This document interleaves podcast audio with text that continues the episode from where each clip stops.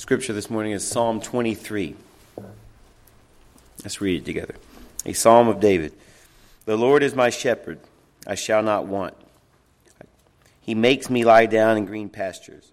He leads me beside quiet waters. He restores my soul. He guides me in the paths of righteousness for his name's sake. Even though I walk through the valley of the shadow of death, I will fear no evil, for you are with me.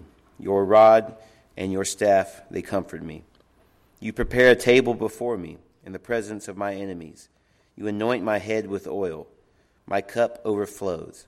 Surely goodness and love will follow me all the days of my life, and I will dwell in the house of the Lord forever. Thank you. you may be seated.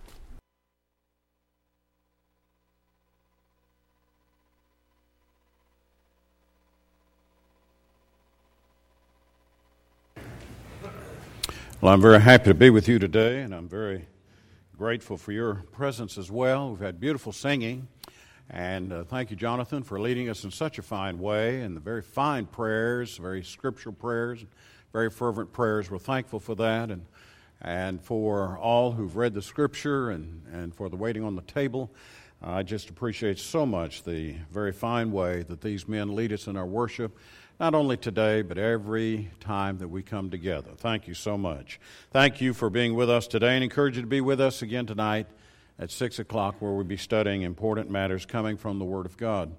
Nat uh, and I had talked about what we should talk about today. Today's sort of a uh, special moment after services where we honor our graduating seniors. We're very grateful for them and very proud of them in a Christian way, and I know that. Uh, you, as parents and relatives, are very proud of these fine young people, not only the ones that are graduating and look, contemplating uh, graduation, but also all of our young people. We have such a fine group of young men and women uh, that we've come to love and respect so much.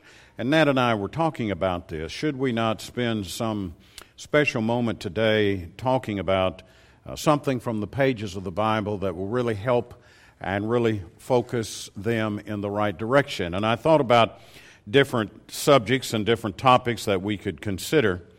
And I thought of this 23rd Psalm, and I thought, you know, this is the most popular passage in all the Bible. Everybody knows this. But I just don't know if we appreciate uh, the focus that it gives and the priority that it encourages us to have in our life. And if I had some advice to give graduating seniors and young people that are matriculating through their coursework and their curriculum, I don't think anything of a personal nature would be of value, but a passage like this would be a treasure trove for each to consider.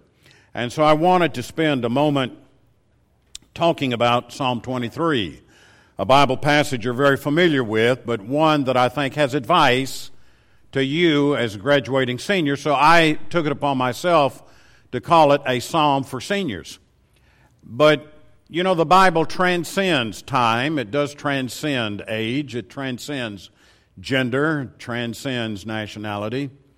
And it's not just a psalm for young people who are going to march down the aisle and graduate, but it's also a psalm for older people like myself who need the direction and the guidance that the Word of God has to offer.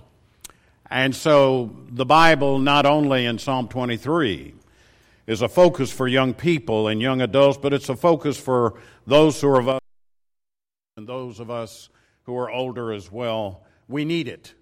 We need the truths expressed in this great passage. And even though we've read it so many times, and you may have even memorized it, I want to spend uh, some time with a couple of points that I think we need to carry away.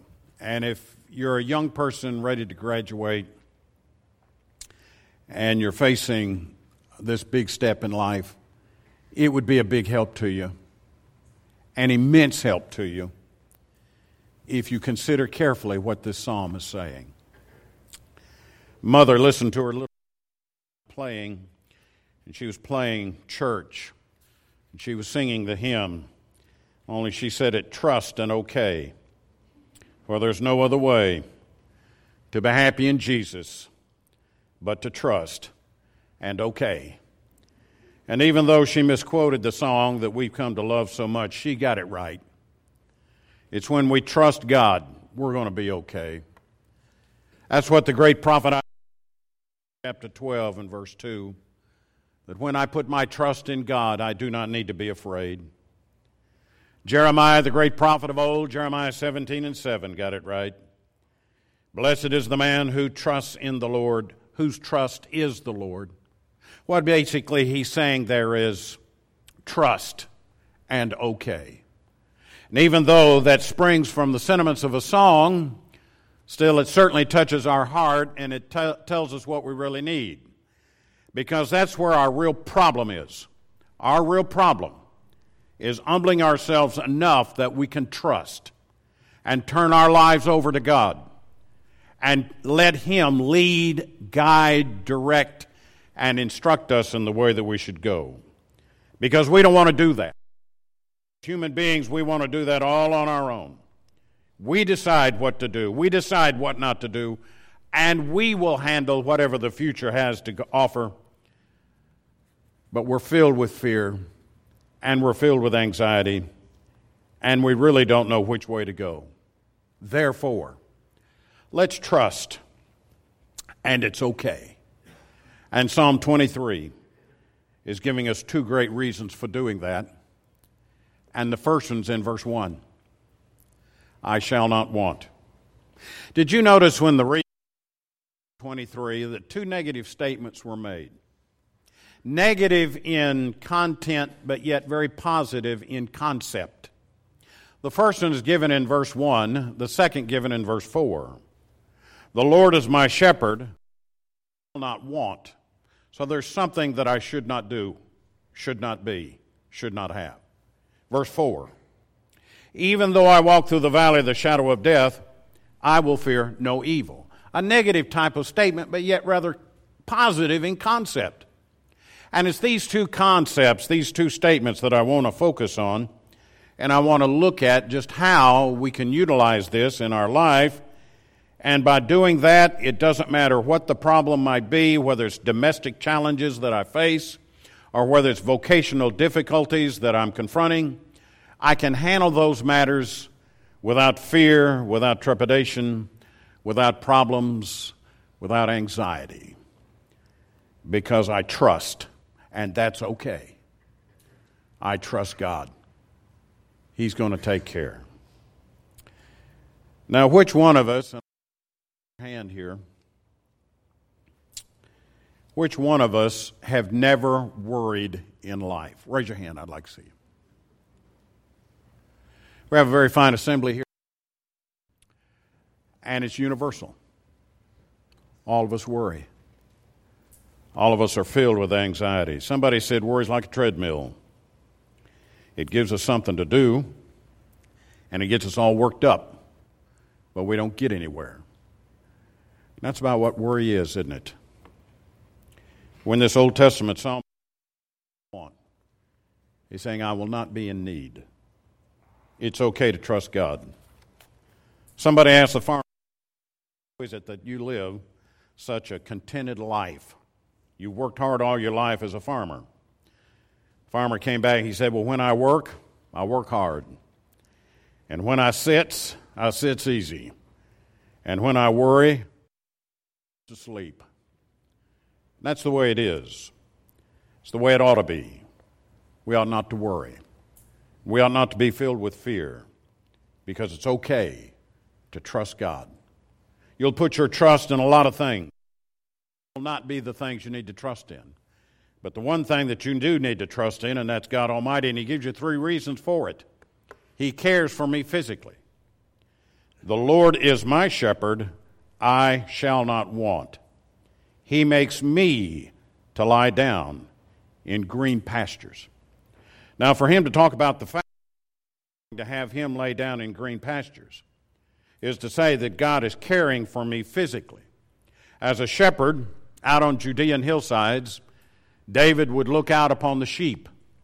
Being a very sensitive young man, filled with the desire to love God and to do God's word, he looks out on the sheep and he makes a comparison with the sheep and how they act and with his life.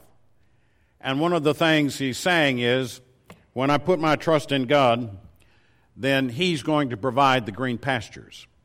Now, I don't know much about raising sheep. I never raised any sheep. We were more cattlemen where I grew up, and sheep growers and cattlemen never got along, and we didn't get along. And I still don't like them too much, even to this day. But the point is made in the pages of the sheep, and that we need the green pastures.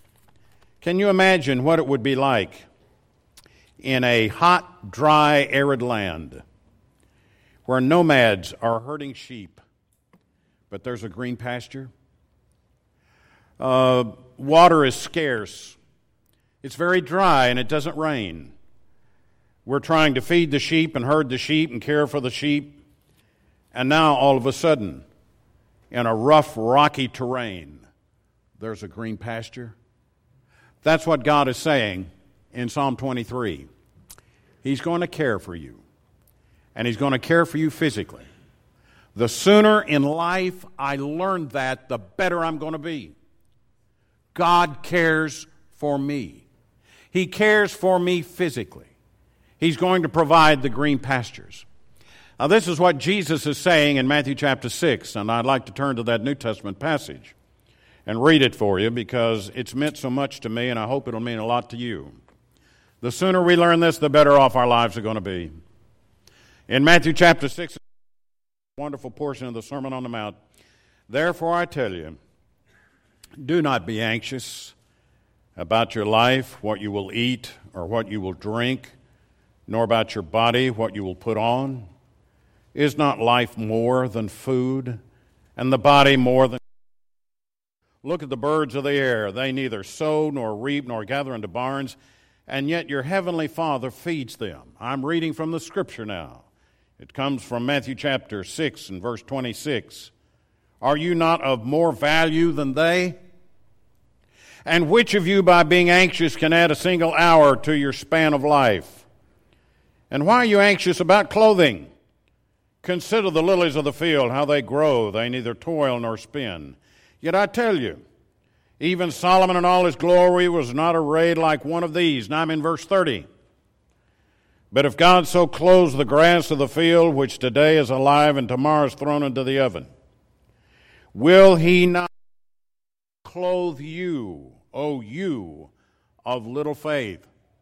And I rather suspect that that's our problem. Our problem is a lack of faith. We think it all depends upon us, when really the Bible writer is saying, God cares for you.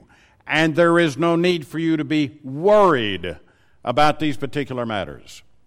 Now, whenever I get on this particular point, I always think about the need to be concerned. There's a difference. It's good to be concerned about things, it's bad to worry. It shows a lack of faith. It's like the treadmill, it gets us all worked up, but we don't get anywhere. We don't solve any problems. Worry does not benefit. In fact, I'd go so far as to say that worry causes us to be involved in sin. To be concerned, yes, about the problem, be concerned about the difficulty, do what you can do with regard to the matter in resolving the matter, and take personal responsibility in the matter, but at the same time, do not worry. And if I could help you in any possible way as you begin to go through this stage of life and advance into another one, do not worry. Closely related to this point is this matter, I think, of the mental care that God has for us. He cares about us mentally. As you think about uh, the green pastures and the still waters that he speaks so poetically about in, in Psalm 23, he's telling us that the sheep in a very dry, arid land, what a blessing it is to be able to go to still waters and let them drink. Now, I'm told, and I do not know, that sheep will not drink out of a running water, running stream, a rapid river, that sort of thing. What they really want is a quiet water, a still water with which to go up to and to drink and nourish themselves. And that's the kind of water that he references for us here in verse 2. He makes me lie down in green pastures. the physical care that God has for my life. He leads me beside still waters. Still waters. Not the rough, tempestuous type of water, but God leads me to still waters, which led me to think about how God cares for my heart and God cares for my mind. Now, I want you to turn with me to Philippians chapter 2. And in Philippians chapter, I guess it's 4 that I have in mind. Philippians chapter 4, in my view, is one of the greatest passages in the Bible with regard to Christian living and good mental health that we have. I love Romans chapter 12, as you know, but I think Philippians chapter 4 focuses on the mind more than 12. Romans 12 talks about our conduct more, and it talks about attitude, of course. But Philippians chapter 4 is really focusing on the kind of heart I should have and the kind of mind that I should have. It's okay to trust God. And when you put your trust in God, He's going to guard your heart and He's going to guard your mind. And how important is that? So let's study just for a moment one of the great passages of all the Bible, beginning in verse 4 of chapter 4. Rejoice in the Lord always. And again I say rejoice. Now, when he doubles the term like that and he doubles the phrase, he's doing that for emphasis. I want you to be happy. You be happy in accordance with God's divine will for your life, and you will be happy. Paul, within the confines of a Roman prison, is telling people at Philippi, hundreds and hundreds of miles away from where he is in Rome, be happy. I want you to be happy. Rejoice in the Lord. Say rejoice. Let your reasonableness, some translations will say moderation, be known to everyone. The Lord is at hand. In other words, others will see. Let them see the contentment of the heart and the mind that you have. And you have that contentment of heart and contentment of mind because God gave it to you. You followed God's word and you put your trust in Him. And it's okay to trust God and depend upon Him. Now, I've asked a number of preachers, I've asked a number of students who want to be preachers the last phrase in this verse 5 the Lord is at hand. What does that mean?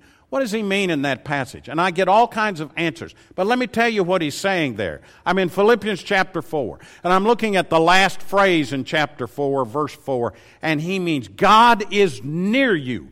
God is providing for you. God is caring for you. And within the context of this passage, he's saying he's caring for you mentally. He wants to care for you. Follow his divine his divine teaching. Therefore, he says, Do not be anxious about anything.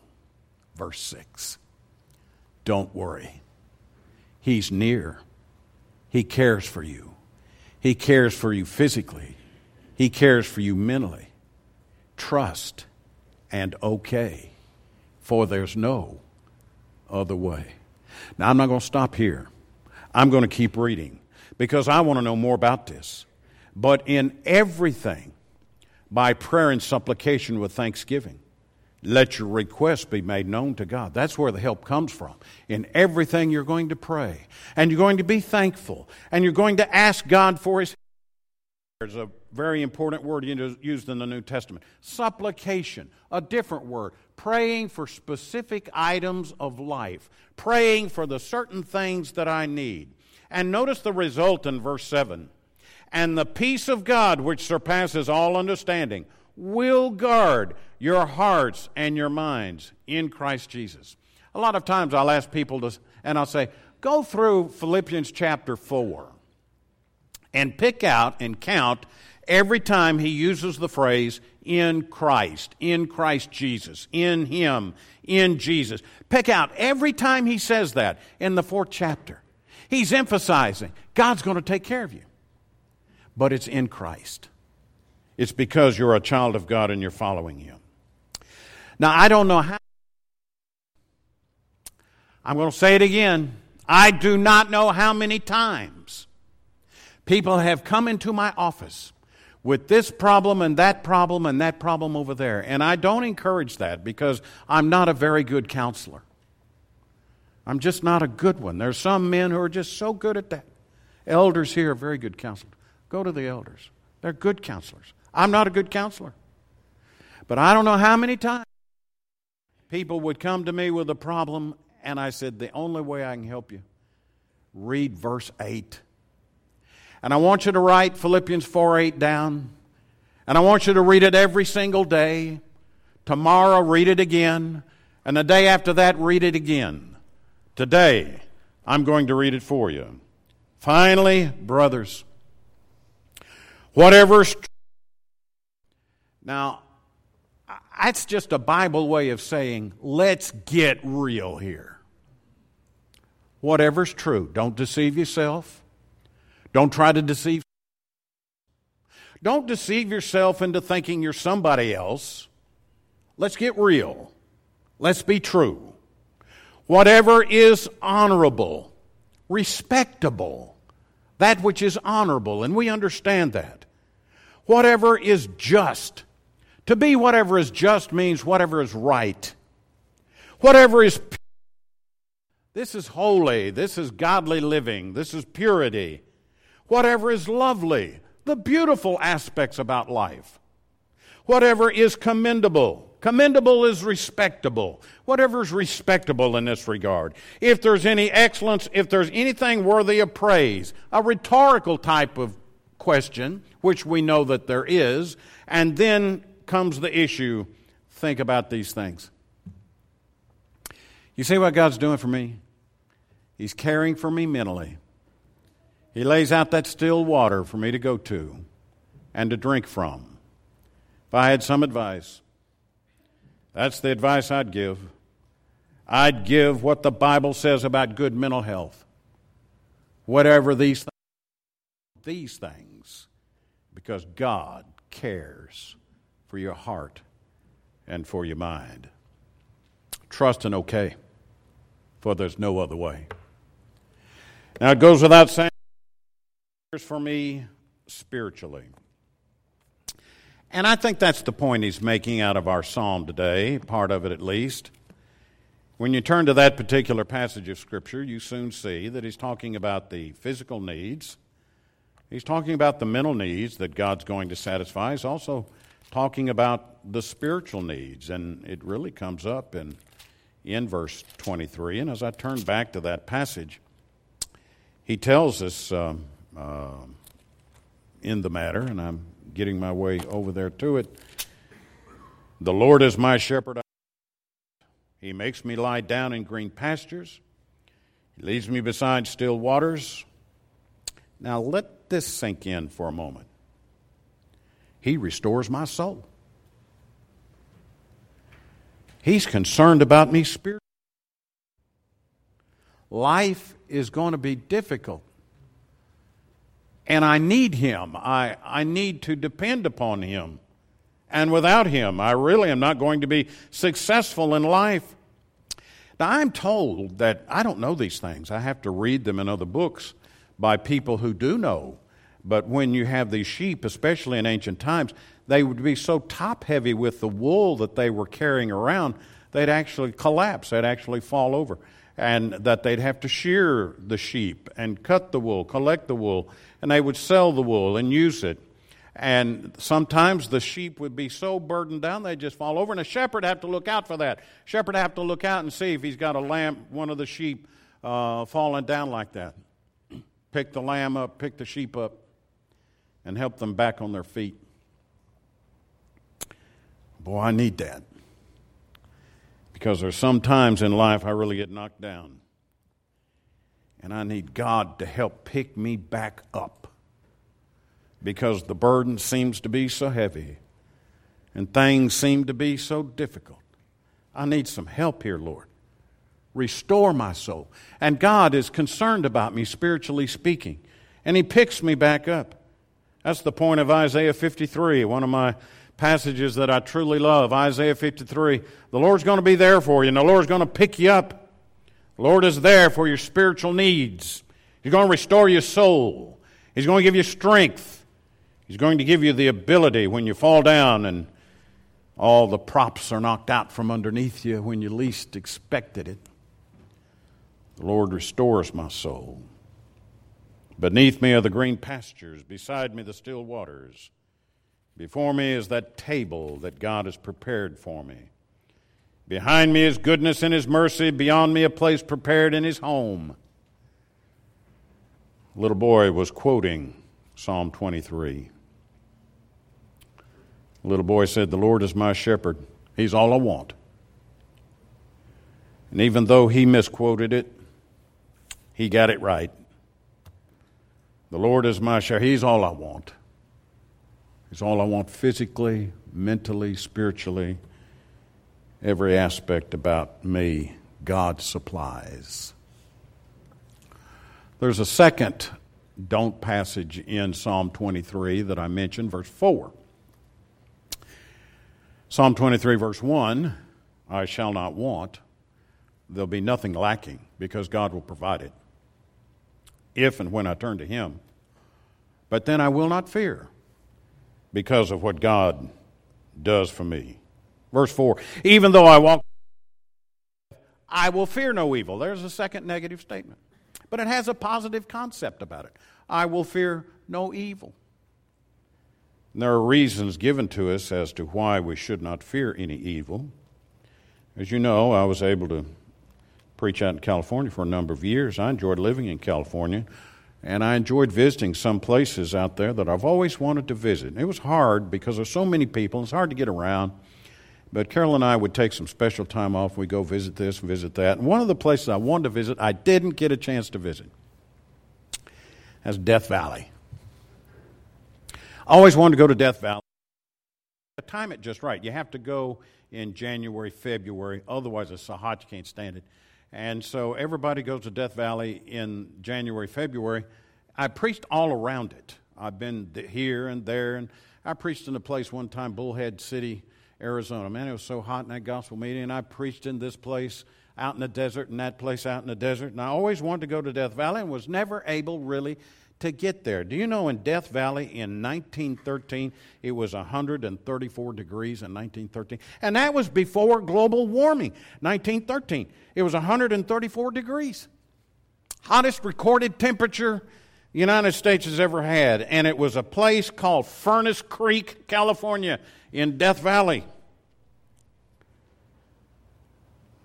The reason I always wanted to be because of Ronald Reagan had that TV series years ago, Death Valley Days.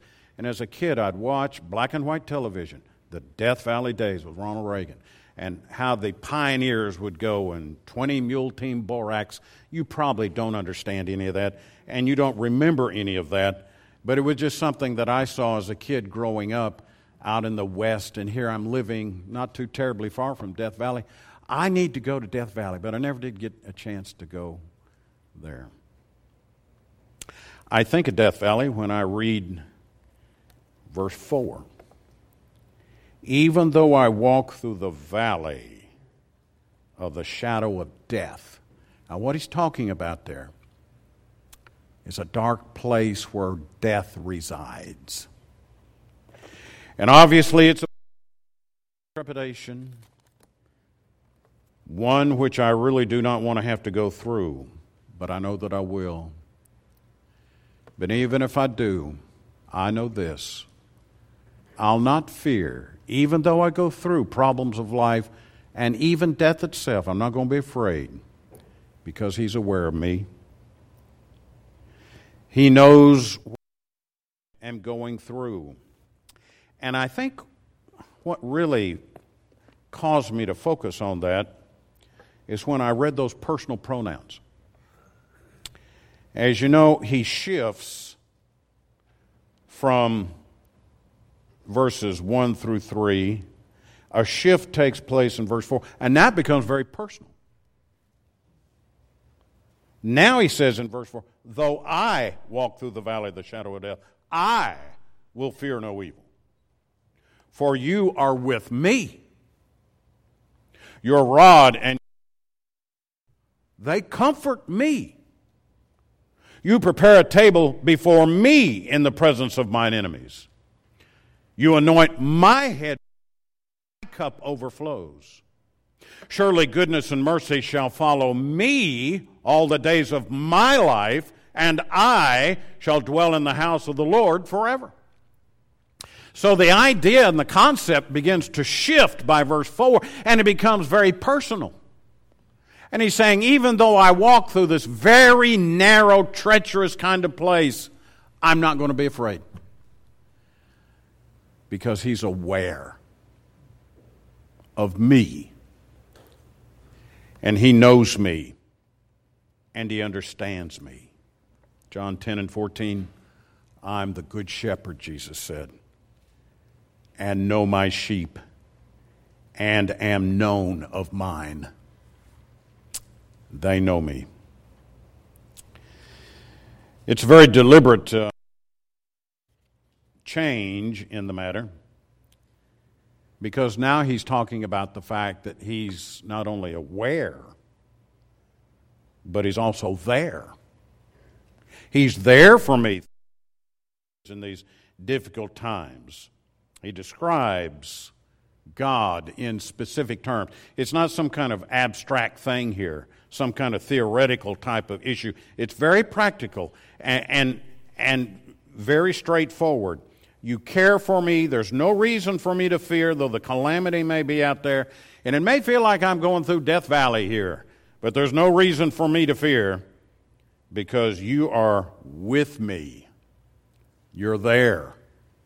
And notice what is there your rod and your staff, they comfort me. The European model, and this is more of a modern kind of shepherd staff, where you had the crook in the staff, and you had the stick and the crook at the top, and the idea was to take the staff and bring the, the sheep back. But a Mediterranean, that, that would not be part of the ancient Mediterranean world. That's more of a modern European approach to a staff. The ancient shepherd had more of a straight rod as a staff. It's bigger on one end than it was on the smaller end.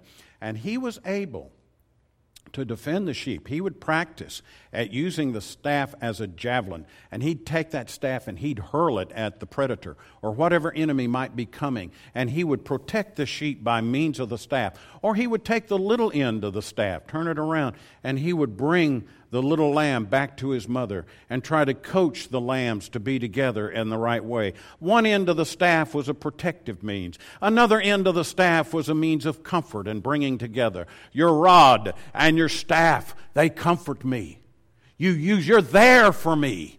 And there's no reason for me to fear because of the wonderful way you help me. You are there for me.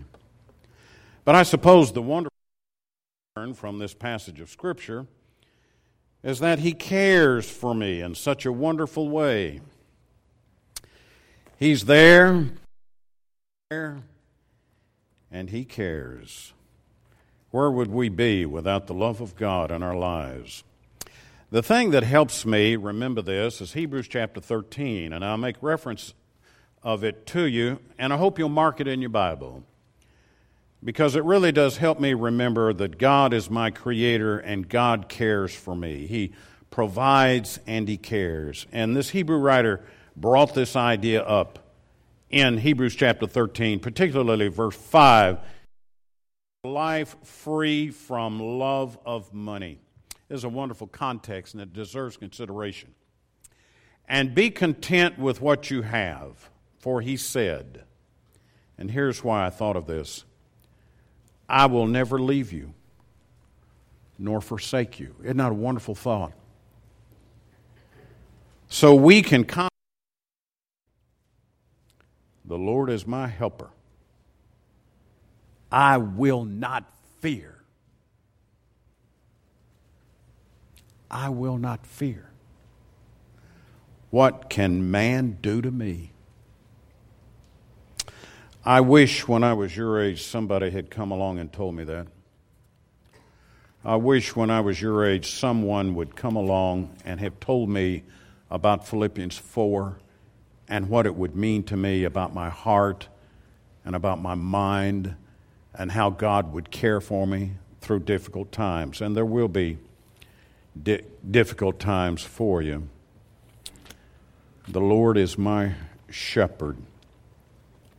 I read the story as a fanciful story one time about a mouse who was afraid of the cat. And so Merlin the magician gave him the heart of a dog, turned him into a dog. But then the heart, the dog, he was afraid of the lion and the tiger. So he went back to Merlin. And Merlin, according to this little fancy story, is no, nothing true about it, of course, but turned him back to a mouse. He said, Why'd you turn me back to a mouse? He says, That's, all, that's as big a heart as you've got. You don't have the heart of a dog. You don't have the heart of a lion.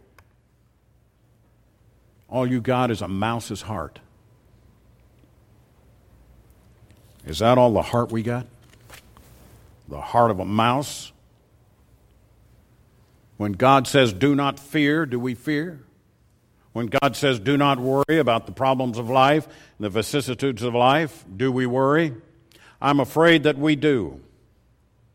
If I were to ask you, 23, just one verse that you remember, what would be the one verse that comes to your mind about Psalm 23?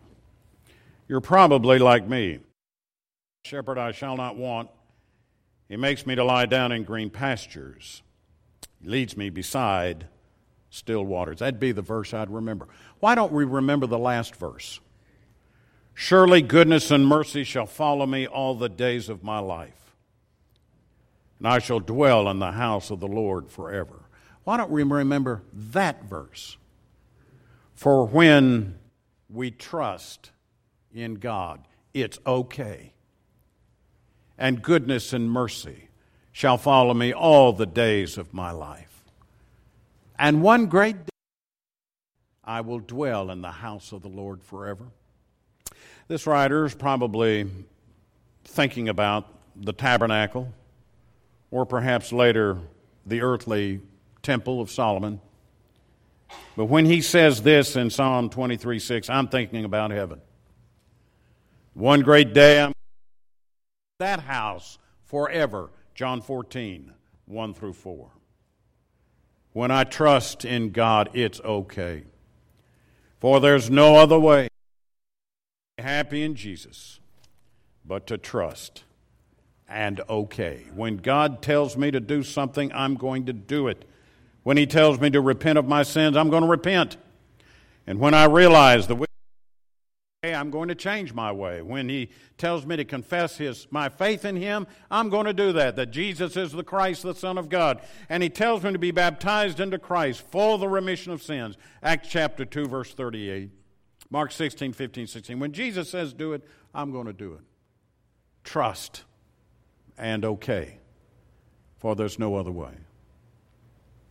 If I had a message for seniors, I believe I'd talk about Psalm 23 and how God cares for us and loves us. How that there's no reason for worry and there's no reason for fear. If you've never obedient to the I encourage you to do that now. Won't you come? While together we stand and while we sing.